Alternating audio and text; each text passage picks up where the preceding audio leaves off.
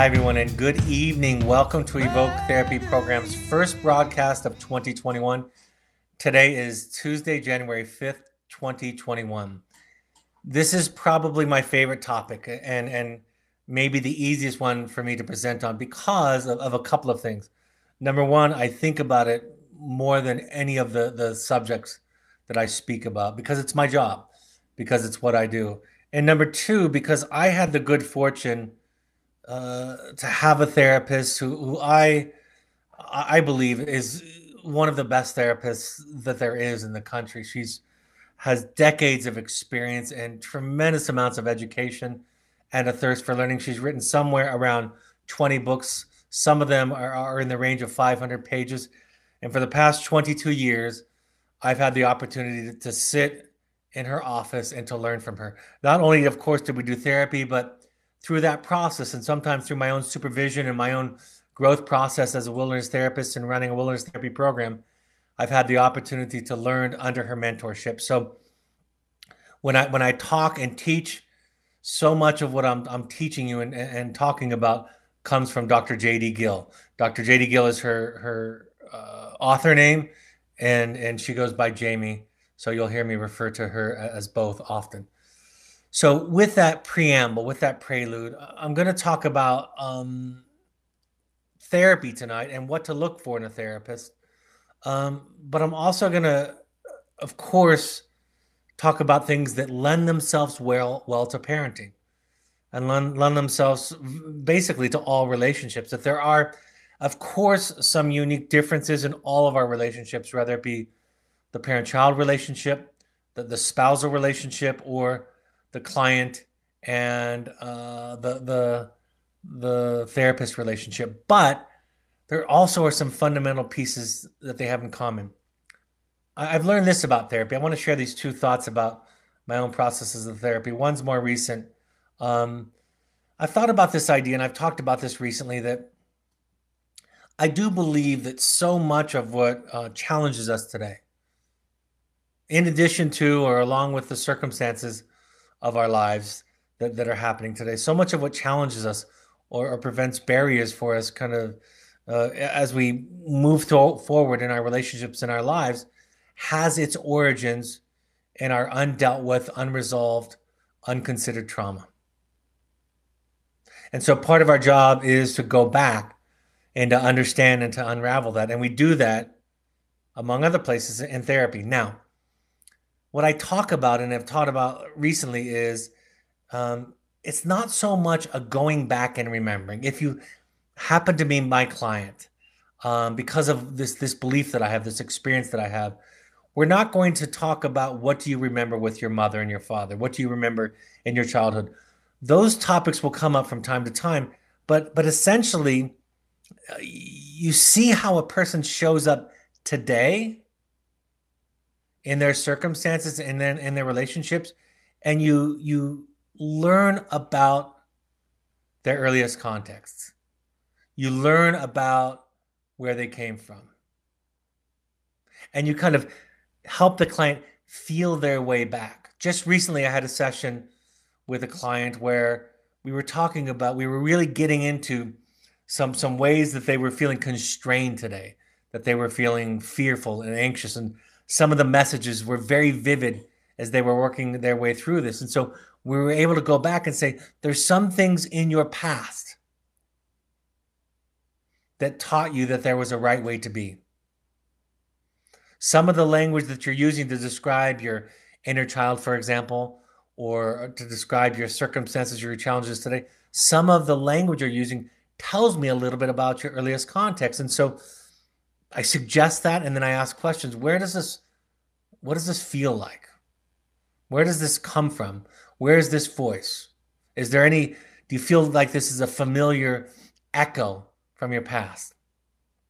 So as you show up in therapy, you show up with with all of your contexts from the past and all of the messages, the ideas, the, the beliefs that you have about yourselves and a therapist is to to highlight those.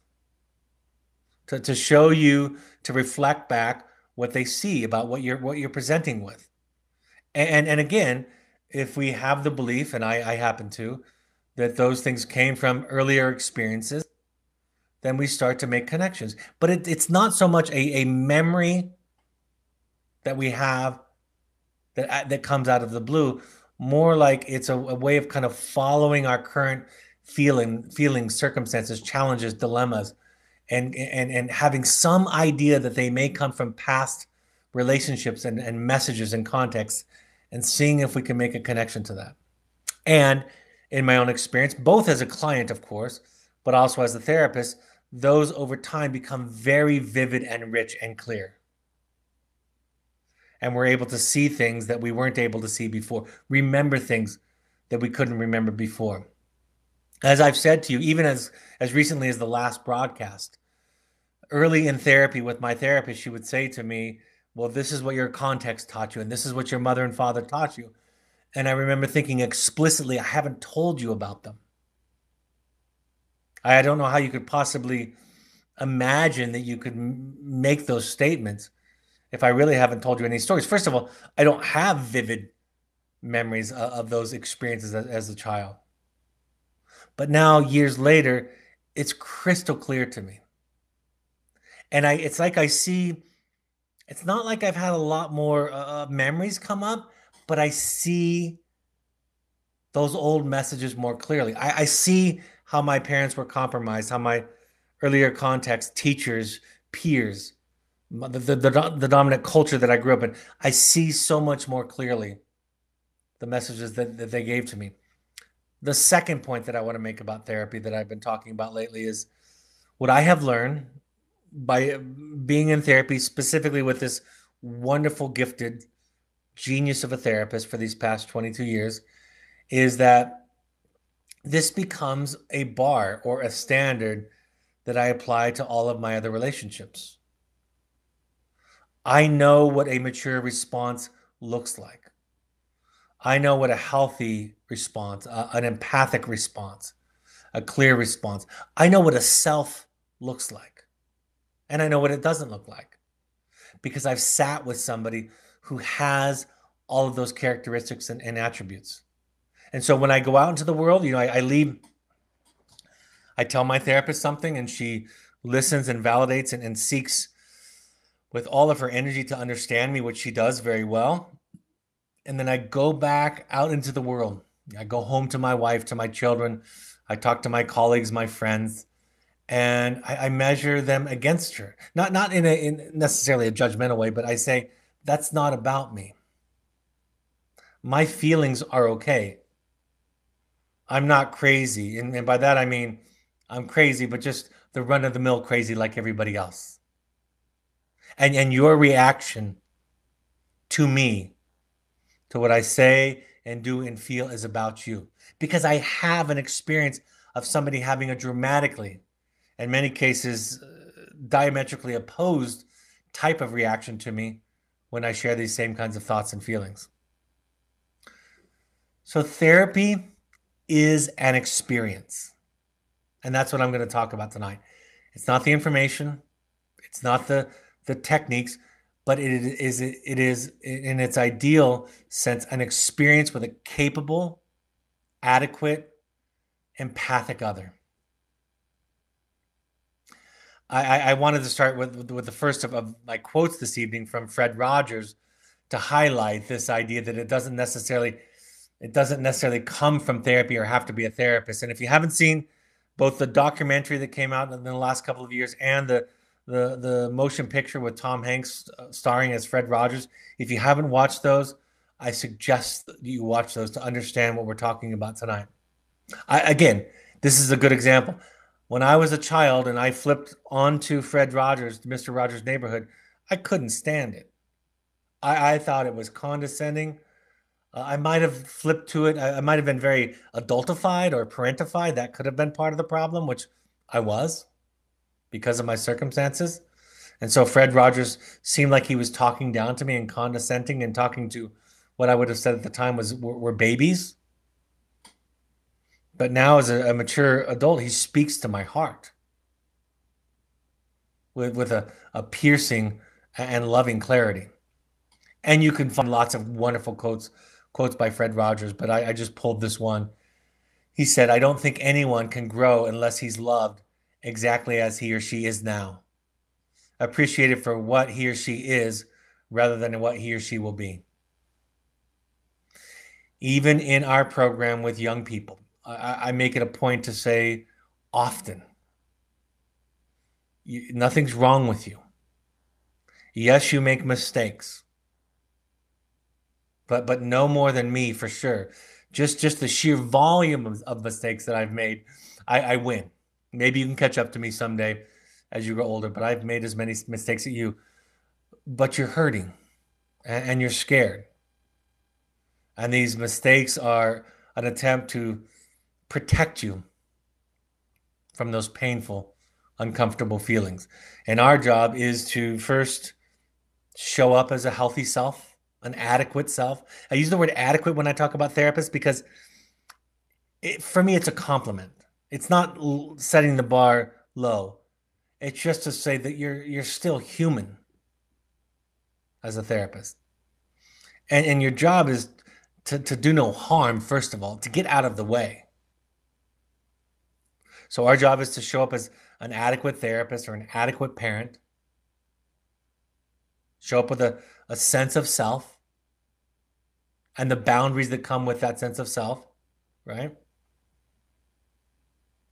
And then to, to see the other person past the symptoms, past the behavior, to their, their wounded, fearful, scared, authentic self. But we don't know to do that because we were taught, most of us. By the way, when I say most of us, I usually mean all of us. I'm sure there are exceptions to some of these ideas, but I just haven't met anybody yet. I've met people that are defended against this idea, but I really uh, haven't met anybody that I that I've gotten to know that this doesn't apply to.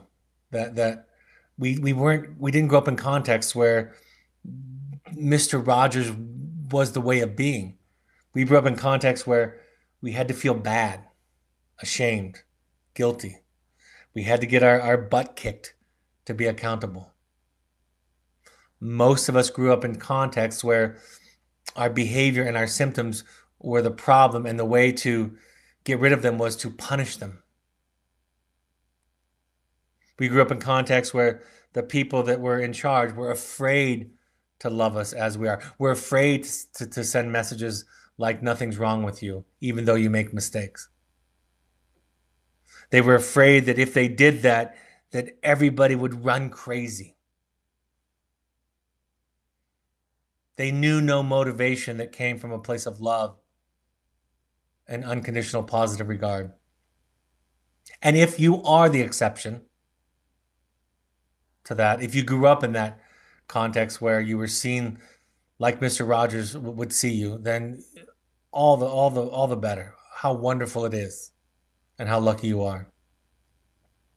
The epigraph for this chapter says, "We learn how to be a therapist by practicing therapy. It's good for the therapist, but it's not good for the client."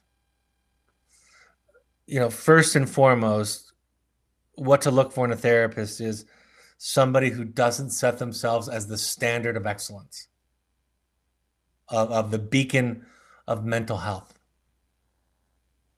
Somebody who understands they make mistakes, they have flaws, it comes up in their lives and in their therapy. And they may not share with you every story or example, but there's a feeling when you sit with somebody. Many of my professors who taught therapy kind of hid behind this this this defense, this this desk, this mantle of, of being a professor, being a teacher.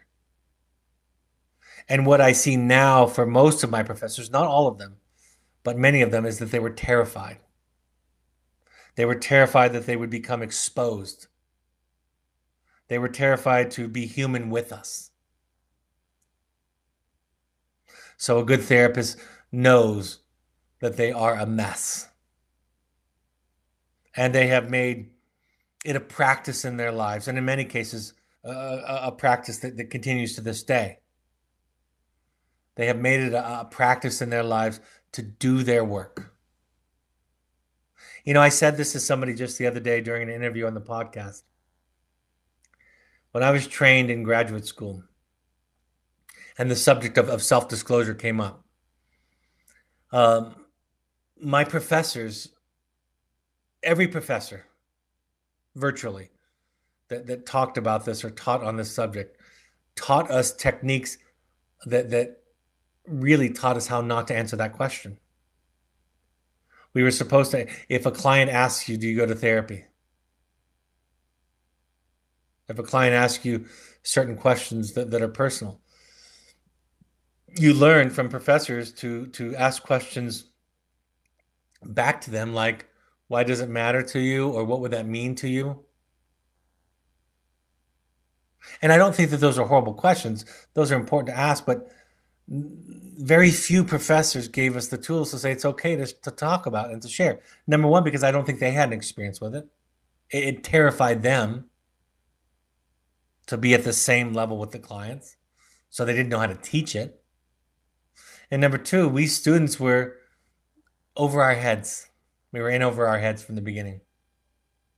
I joke with my wife about it. They don't really teach you how to do therapy. They teach you techniques and skills and models and interventions. And I suspect the reason they don't teach you how to do therapy is because they don't know how to do it. They know all about psychology and then they know very little about the process that I'm going to be describing tonight. Evoke therapy programs, both our wilderness therapy programs and our intensive programs, would be considered experiential you know the, the wilderness the being outside living in small groups groups nomadic primitive living model which is our model becomes a microcosm for life. And all of the, the, the richness the grist for the mill comes in that process in the day-to-day small group communal living. In our intensives program there's psychodrama right? Role playing meditation mindfulness small group exercises so we are an experiential program. So what I'm about to say is not to take away from my belief that those are wonderful, wonderful um, vehicles. I, I think the most effective I've seen vehicles to to dispense a, a therapy. But the real experience with therapy, the real experience uh, with, with with group work, with with twelve step work, is showing up. And taking the risk to tell the truth about yourself. For fear that the folks in the room, whether it be a group or a therapist, are going to respond essentially the same way previous contexts have responded to you to tell you where you're wrong, to tell you what you don't get the experience of therapy is is the therapeutic relationship. And if the therapist knows what they're doing and, and knows what i'm talking about they will create a, an experience that, that creates a competing experience with your previous experiences. You will experience over time what it's like to be in the presence of a capable adult who has empathy non-judgment whose anxiety isn't spilling over on you, which all of which happened to us as children. So I write, we can be told that we are okay, but we must experience actually being okay by having somebody reflect that back to us again and again. And the ways that, that, that, that people do or don't reflect that back to us are extraordinarily subtle. I'll give you the, I think, the most subtle example but very clear example of this. I wrote about this for Psychology Today that when you graduate a client, for example, when you tell a client as a therapist, when you initiate the idea and the process and you say to a client, I think you're done. In this way of talking today, that's not your job. Ever. If a therapist, if a client says to you, I think I'm done, you can definitely say okay. But but here's the thing: I've heard recently individuals tell me that they they've said to their therapist, "I'm done," and the therapist has shamed them and told them what a mistake it was. I've heard therapists say, I feel betrayed by you, or you have to come back and meet with me one more time. All kinds of just crazy, crazy responses that have nothing to do with the, the process of real therapy. I had an adult friend who was ready to leave his his his treatment center for, for substance abuse. And when he announced to his therapist at the treatment center as an adult that he was going to leave, the therapist took it personally, felt offended, felt betrayed. And my friend said to me, and this was after the fact, after he was home, he said to me, I knew right then and there that this had nothing to do with me. It was not my job, never was my job to take care of the therapist. So the therapist is with you in a different way, in a different way than most people have been with you. I'll often be talking about a certain idea, concept in therapy about how we show up if we're healed.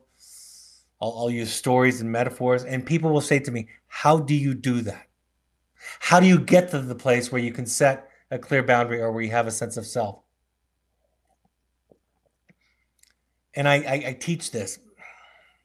There is an idea, and there's some wonderful artwork in, in this chapter from my from my son Jake, and my daughter who kind of directed him on this idea. There's some wonderful artwork in there that shows this point that um, there's an idea in popular culture and mainstream culture that we shouldn't need validation. That that self-esteem is an inside job, right? And the fact of the matter is, we are social beings.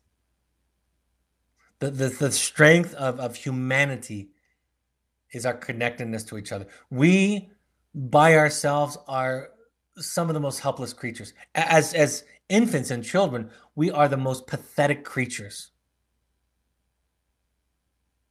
I'm not sure if this is absolute, but very few, if any, creatures on earth stay with their parents for as long as we do, depend upon their parents for as long as, as we do. So we are built to be in relationship.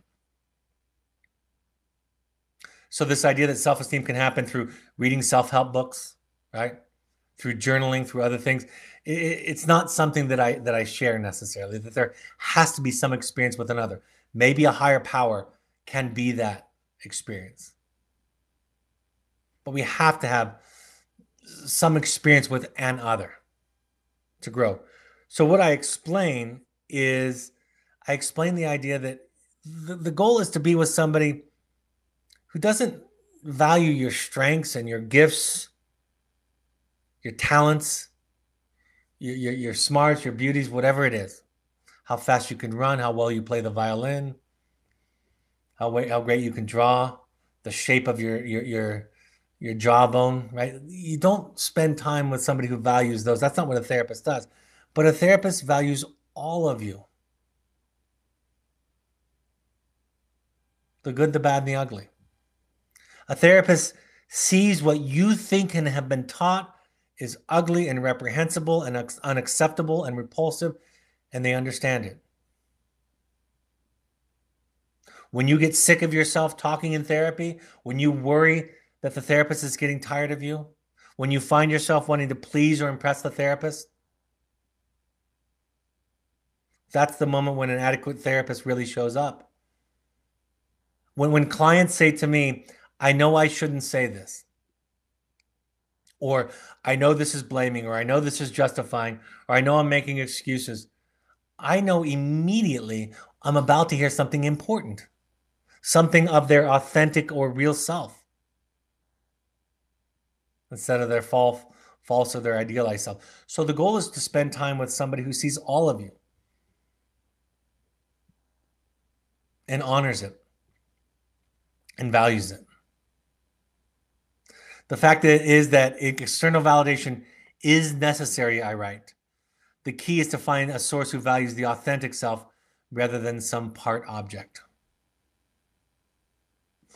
The therapist must remain curious, and this quality requires the courage of not knowing. Now, I think for me, what, what happens for me when I read this this quote that I wrote, the therapist must remain curious, and this quality requires the courage of not knowing.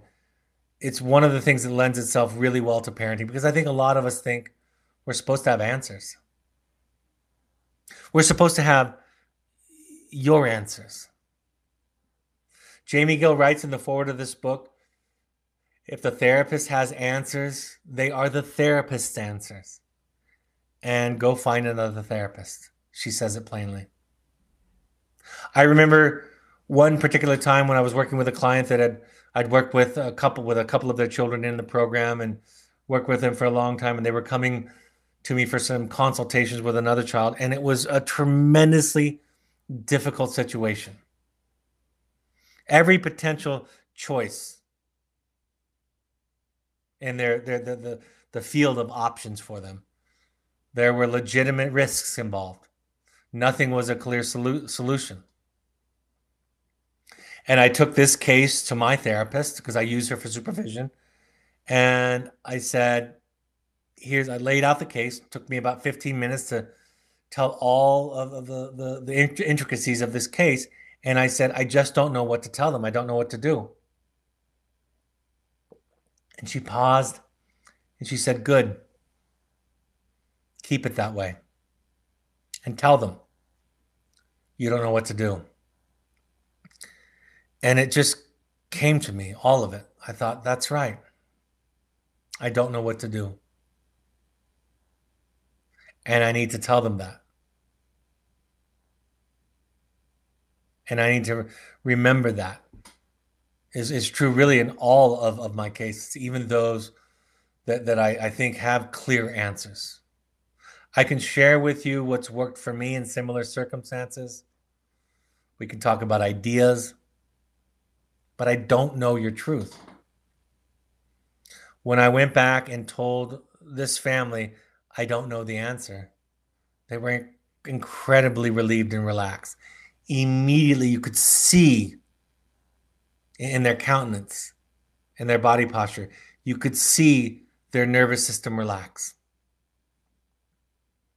And we started on a path for them to find their truth, their authentic self, their decision with an awareness that this was an unsolvable problem without a perfect answer. But that gave them the courage to, to make a decision, to make a choice, which they did.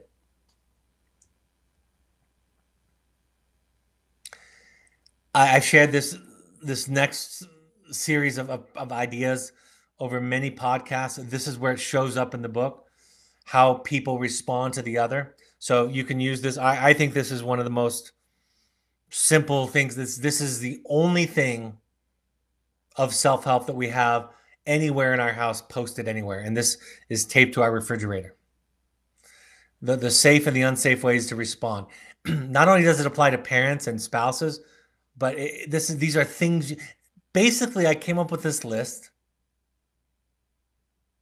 when I wrote this book. I came up with this list by thinking of the ways that my therapist has responded to me over the hundreds and thousands of hours that we've met together. Responses like, Thank you for telling me, tell me more. I appreciate knowing, glad you told me, thanks, that sounds hard.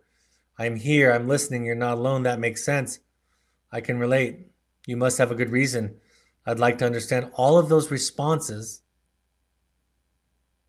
are what she said to me, not just when I've shared with her a dilemma, but but when I've told her about things that she's done or said that have upset me, that I've been confused by. Contrasted with the unsafe responses, such as that's silly, you're overreacting, you're too sensitive, you're scaring me, you're selfish, you should, and fill in the blank after that. Don't pay them any mind, they're just jealous, ignore them, you'll get over it. Look on the bright side. Why did you do that? Have you tried this or that? That's your depression, anxiety, insecurity, narcissism, defense, etc. That's what it looks like. And and you know, maybe this chapter more than any other chapter highlights a point in parenting and a point in therapy. You can't manualize this. It's not that you say these things because they're the right thing to say. You say these things because this is what people who have an adequate sense of self say.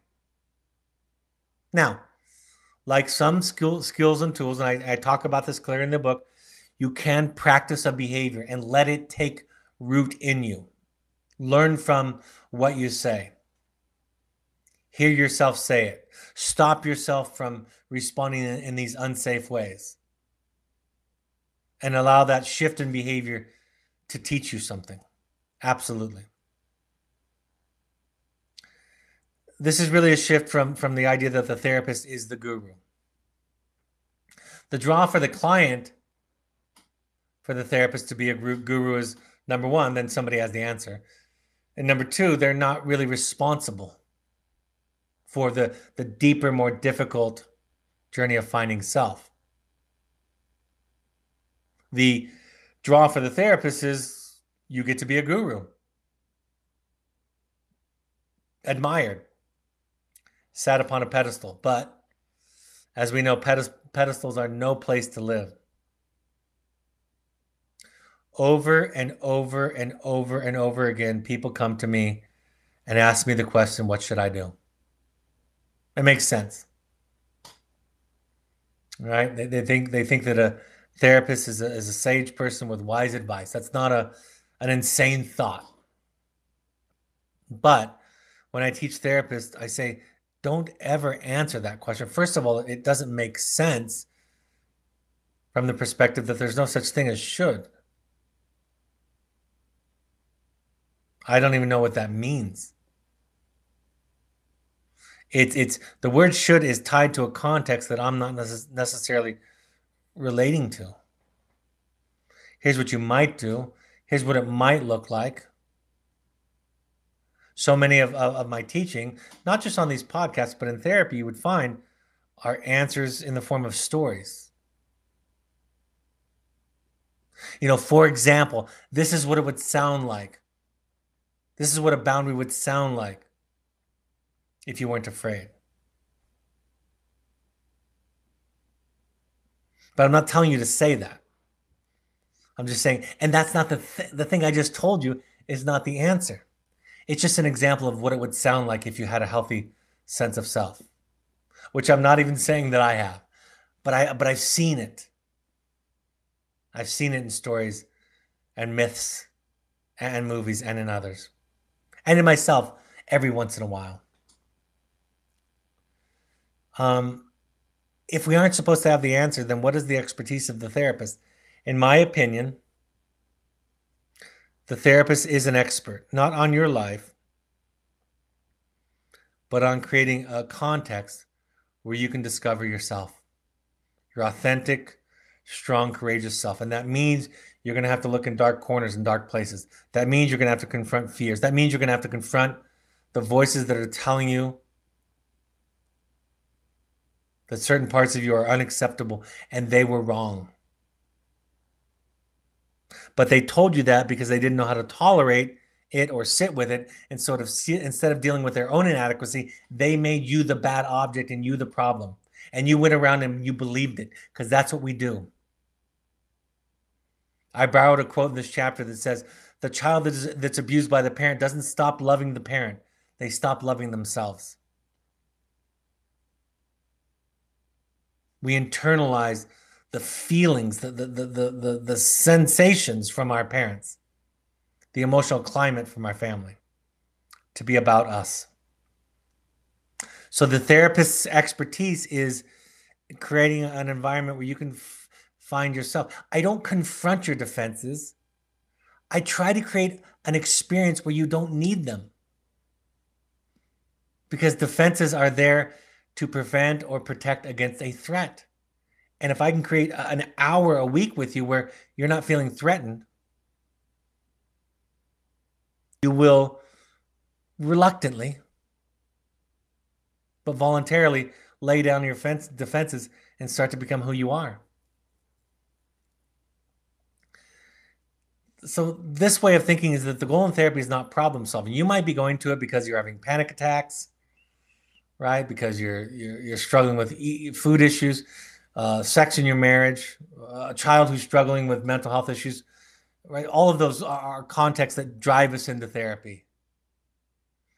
And D.W. Winnicott, the great psychologist, taught that it's the false self that brings into, in, uh, us into therapy. That what therapy becomes is not what we start out thinking it is. We come in to solve the problem of our, of our struggling child. And for those of you and some of your names I recognize, many of them I recognize over the years, you keep coming back because you start to realize that, that, that the context is the child that's struggling and suffering, but that's not the issue. That just highlights the issue. That just activates the issue in me. I had a staff a couple of weeks ago when I was talking about something in in in, in our in service weekly in service. He said, "But I I I I am able to manipulate clients to do the right thing, to do what I want them to do. Why shouldn't I do that? Why should why is that a bad thing?"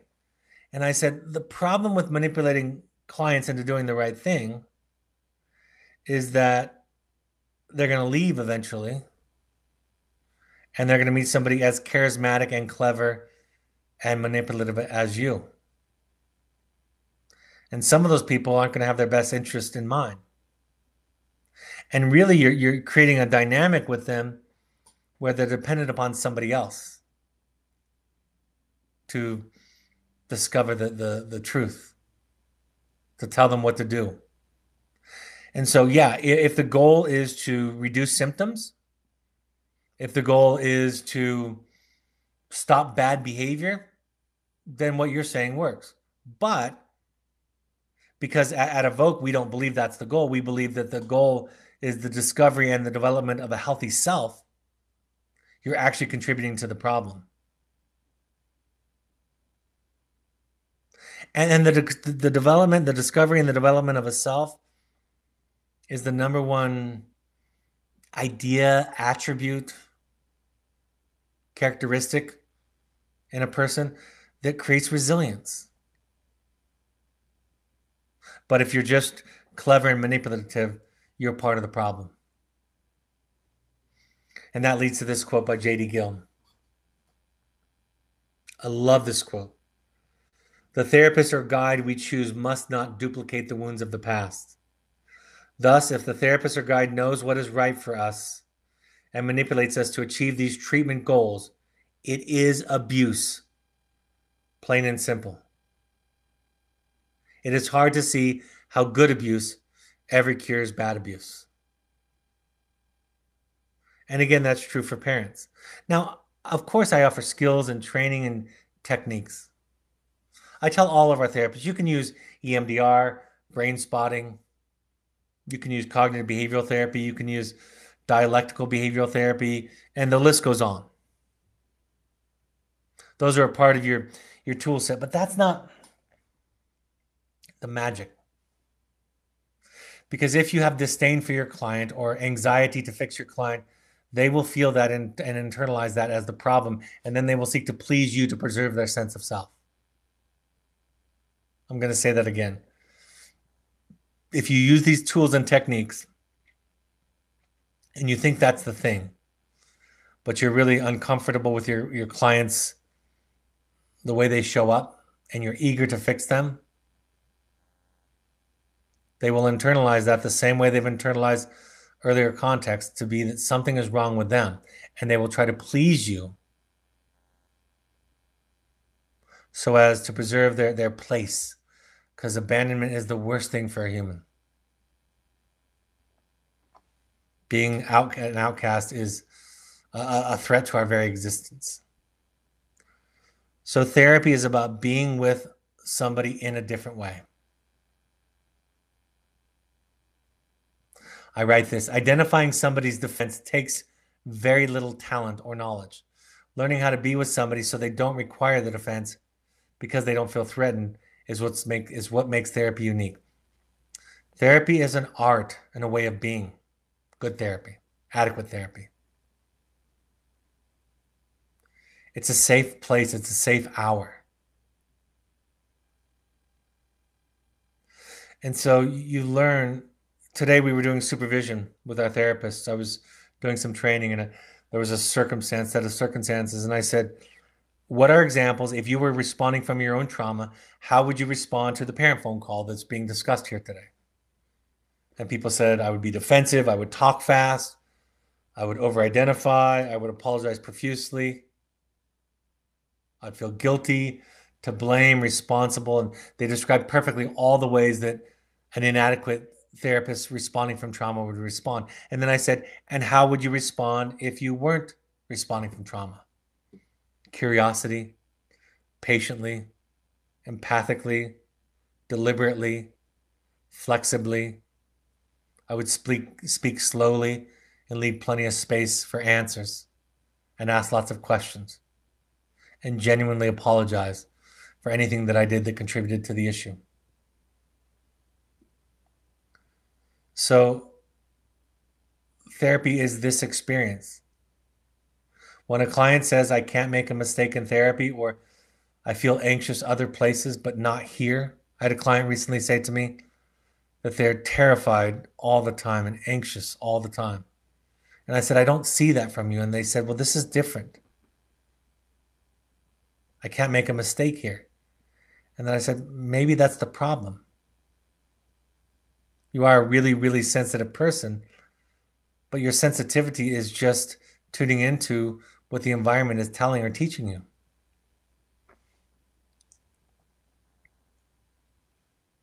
This is something I adapted. I, I, I changed it a little bit, but it comes from Alice Miller's book, The Drama of the Gifted Child. The therapist may cloak his disapproval and derision behind abstract terms like borderline, obsessive regression, destructive, but unless he explores the three year old boy inside of himself, he will not see the parallel between these terms and garden variety contempt. Your therapist doesn't have to be perfect, but they have to have some contact with their horrible, rotten self. They have to have some experience and awareness of it. from the great master therapist Carl Rogers. When a person realizes he has been deeply heard, his eyes moisten. I think, in some real sense, he is weeping for joy. It is as though he were saying, Thank God someone hears me. Someone knows what it's like to be me. And lastly, with Jamie Gill, I read this. This is actually the previous chapter on mental health, but I brought it into this presentation tonight because it's so important. It's important to recognize that the defense is doing important psychological work. Ripping away defenses does not improve the situation. Ripping away defenses does not improve the situation. Taking them away before the person is able to tolerate what the defense is masked leaves the defenses leaves the person worse off than before. And here's the the the the, the payoff. Both cruel people and inadequate therapists are famous for a desire to destroy defenses without considering the cost. When you understand this is this is something i haven't said in a while. When you understand your child this is really important for all of you. When you when you understand your child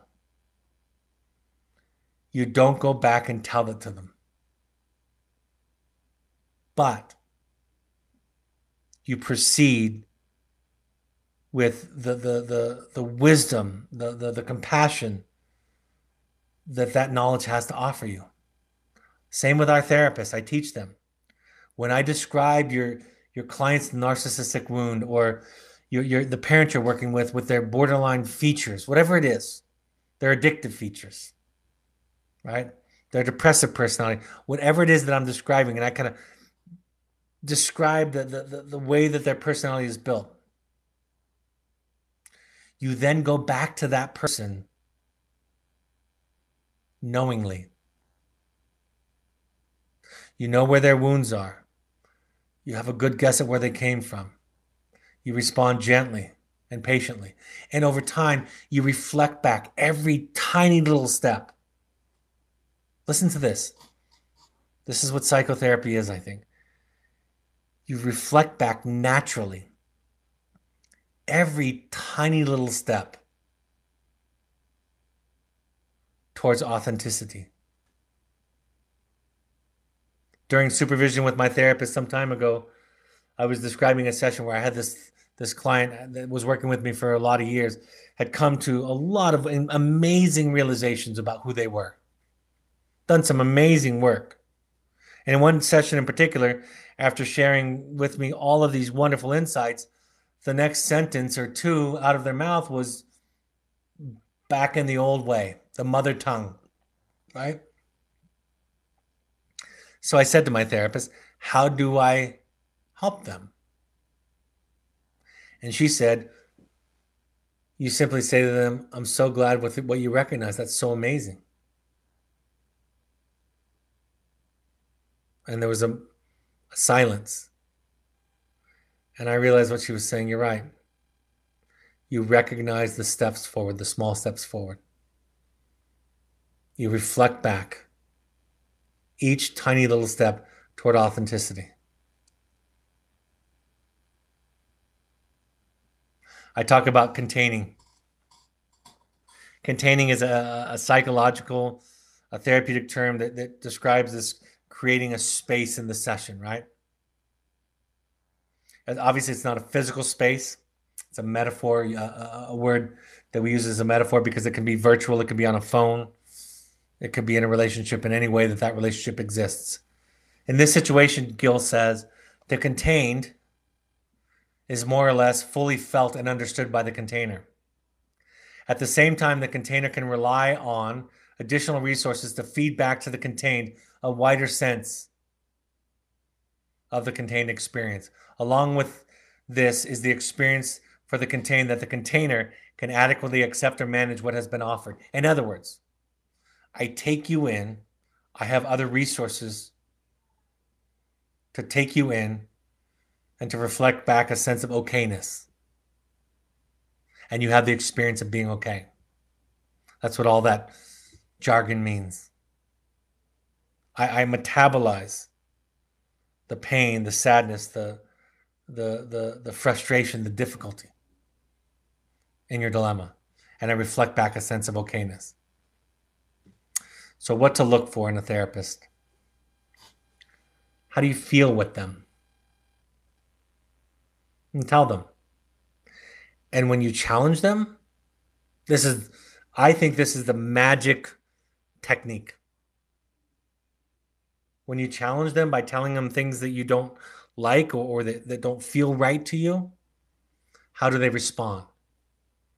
Do they put it back on you and make you the problem?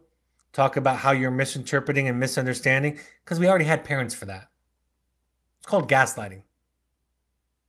We don't need to be told how our feelings are crazy. We need to be understood. We need our feelings to make sense to us by having the container or the therapist understand them. So, the magic technique is talk to the therapist about the therapist and the therapist relationship. And if you have an adequate one, they will say thank you. They will acknowledge the great courage that it took to challenge them and they'll express gratitude for the honor of your trust. And you'll feel from them their ability to be human, which is to be flawed and imperfect and a mess and enough at the same time. It's not that this, I, I use a lot of self disclosure. Jamie uses a little bit less with me, but over and over again, she gives me the, the sense the clear sense and the, the, the acknowledgement that she's a mess. What seems to be their goal? Is it to fix you or to see you? Are they anxious? And when I say anxious, you can substitute the word eager. Are they eager to fix your problems? Or are they eager to understand you? I tell the therapists that evoke this all the time. It's it's not a perfect idea, but clients ought to feel better after being around us. And that doesn't mean they're not going to feel pain and grief and sadness, because that happens in therapy, if therapy is effective often. Those kind of uncomfortable feelings come up, but they won't feel alone or crazy. And, and the sweetness of not being alone in your unsolvable problems or your pain that's priceless. Is it your agenda in therapy or theirs? I have no tolerance for a therapist whose agenda it, it takes the primary focus in therapy. I just don't. See, in therapy, you you pay the therapist for the time. That's the end of what you owe them. And if they can't help you, they send you to somebody who can. But you don't owe them anything else. You don't.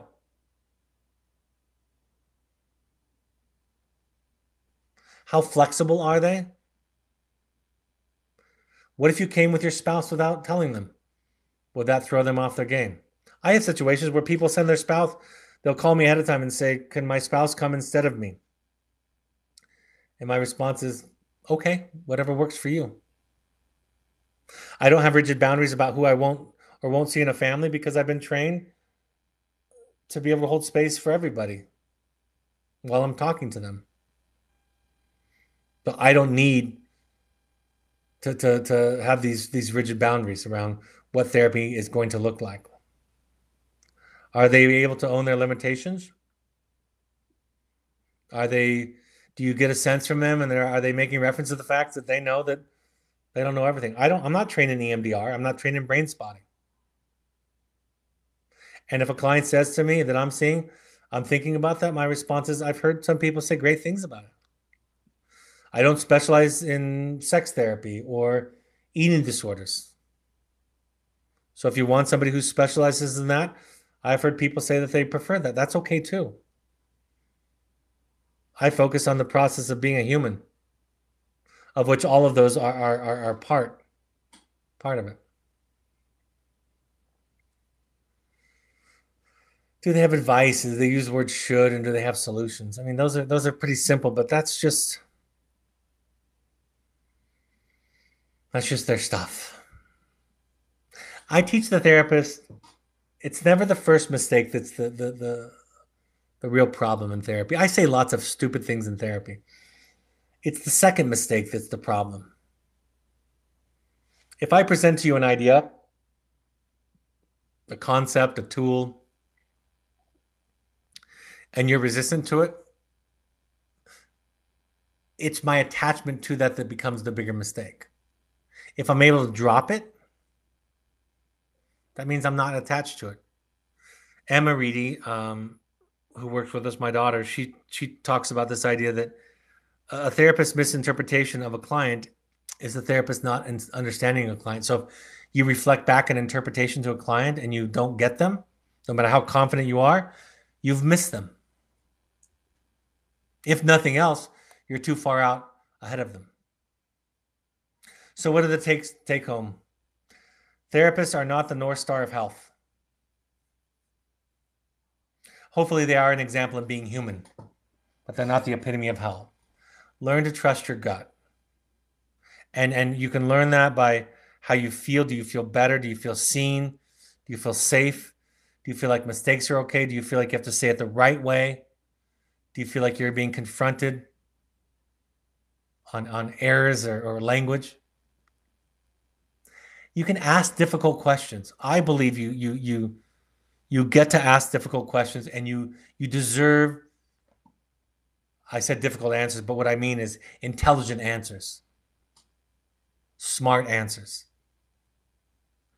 Does the therapist seem defensive at times? And I sometimes am defensive, but can they come back and say I was being defensive? Or is that a pattern that they can never own? Does their model, their technique, or their agenda eclipse you? Does it seem more important than you? I remember I was sitting in a class. I, I went to listen to Dr. Gill's one of one of her classes at the University of Utah, and there were graduate students learning to become therapists, and she was teaching about various concepts. And one of the the the students raised their hand and said, "I'm a cognitive behavioral therapist." That was who they were. And and so then they asked a question about an agenda of cognitive behavioral therapy. And Jamie and I talked about it afterwards. She gave her response. I actually raised my hand at that point and gave my response. But we we, we chuckled about that because you're just a person who happens to know cognitive behavioral theory. But if the model is, is primary, you will miss the client you will try to find ways for the client to fit in to your model. So when I talk to therapists at Evoke, I say you can use all that stuff, but what I'm talking about today, which is really attachment theory and the the the the sense of of that comes from psychodynamic theory, modern psychodynamic theory about understanding the relationship between the therapist and the client. That's the foundation of adequate therapy. All that other stuff, it's just stuff.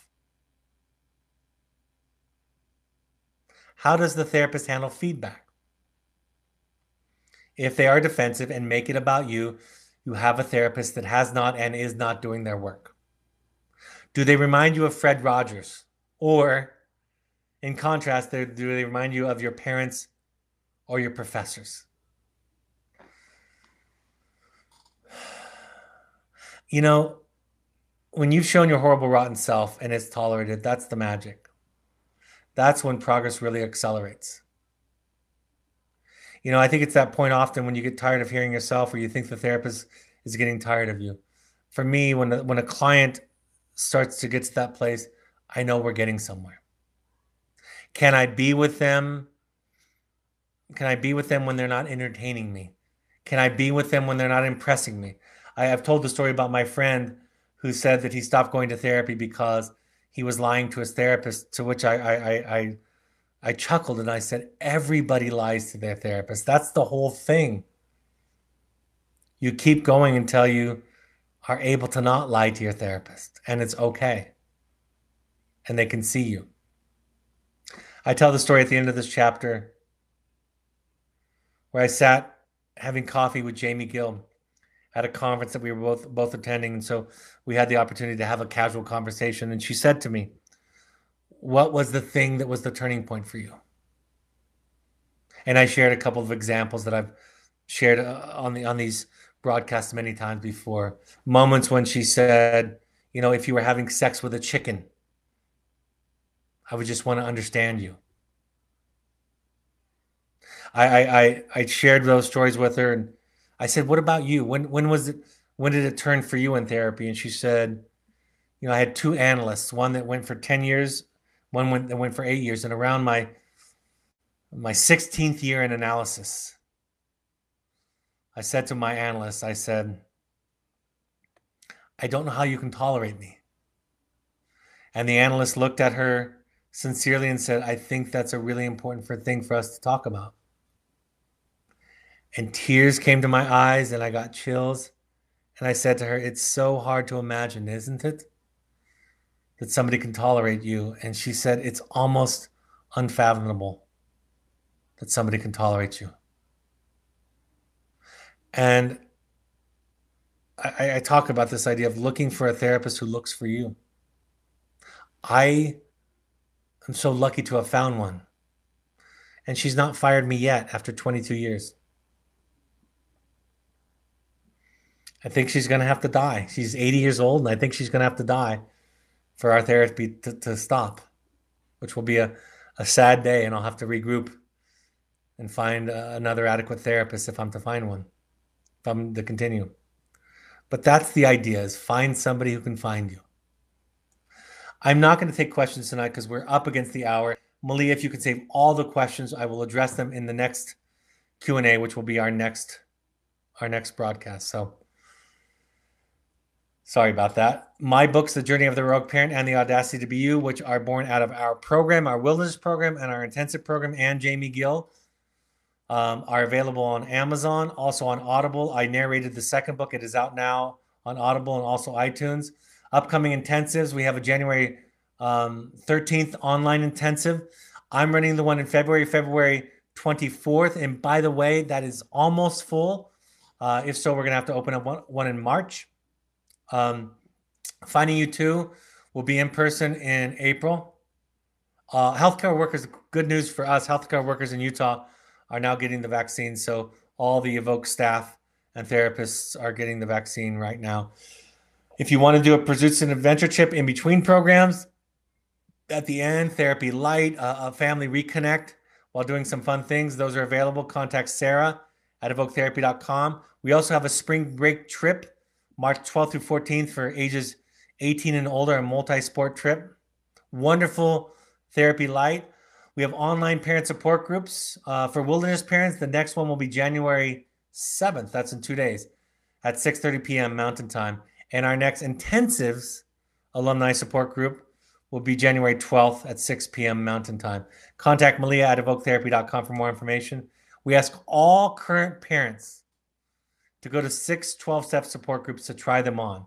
Any combination of Al Anon, CODA, Family, Families Anonymous, or adultchildren.org.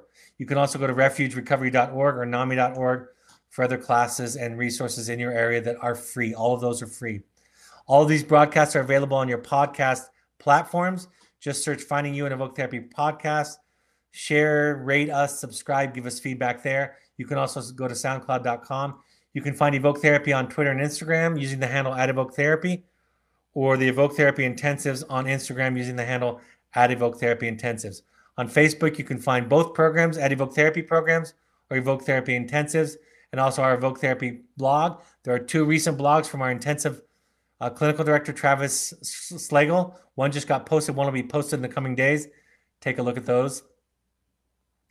And then our next broadcast will be January 11th, where I'll take all of these questions that are left over and any new ones you want to present to me at that time. That's January 11th, 6:30 p.m. Mountain Time. Question and answer. You're welcome to invite extended family and friends and siblings to attend that.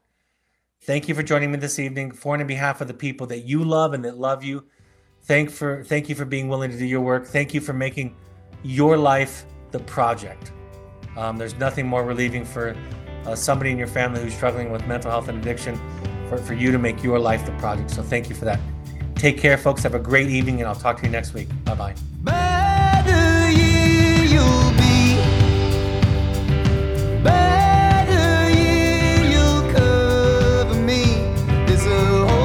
leaking at the same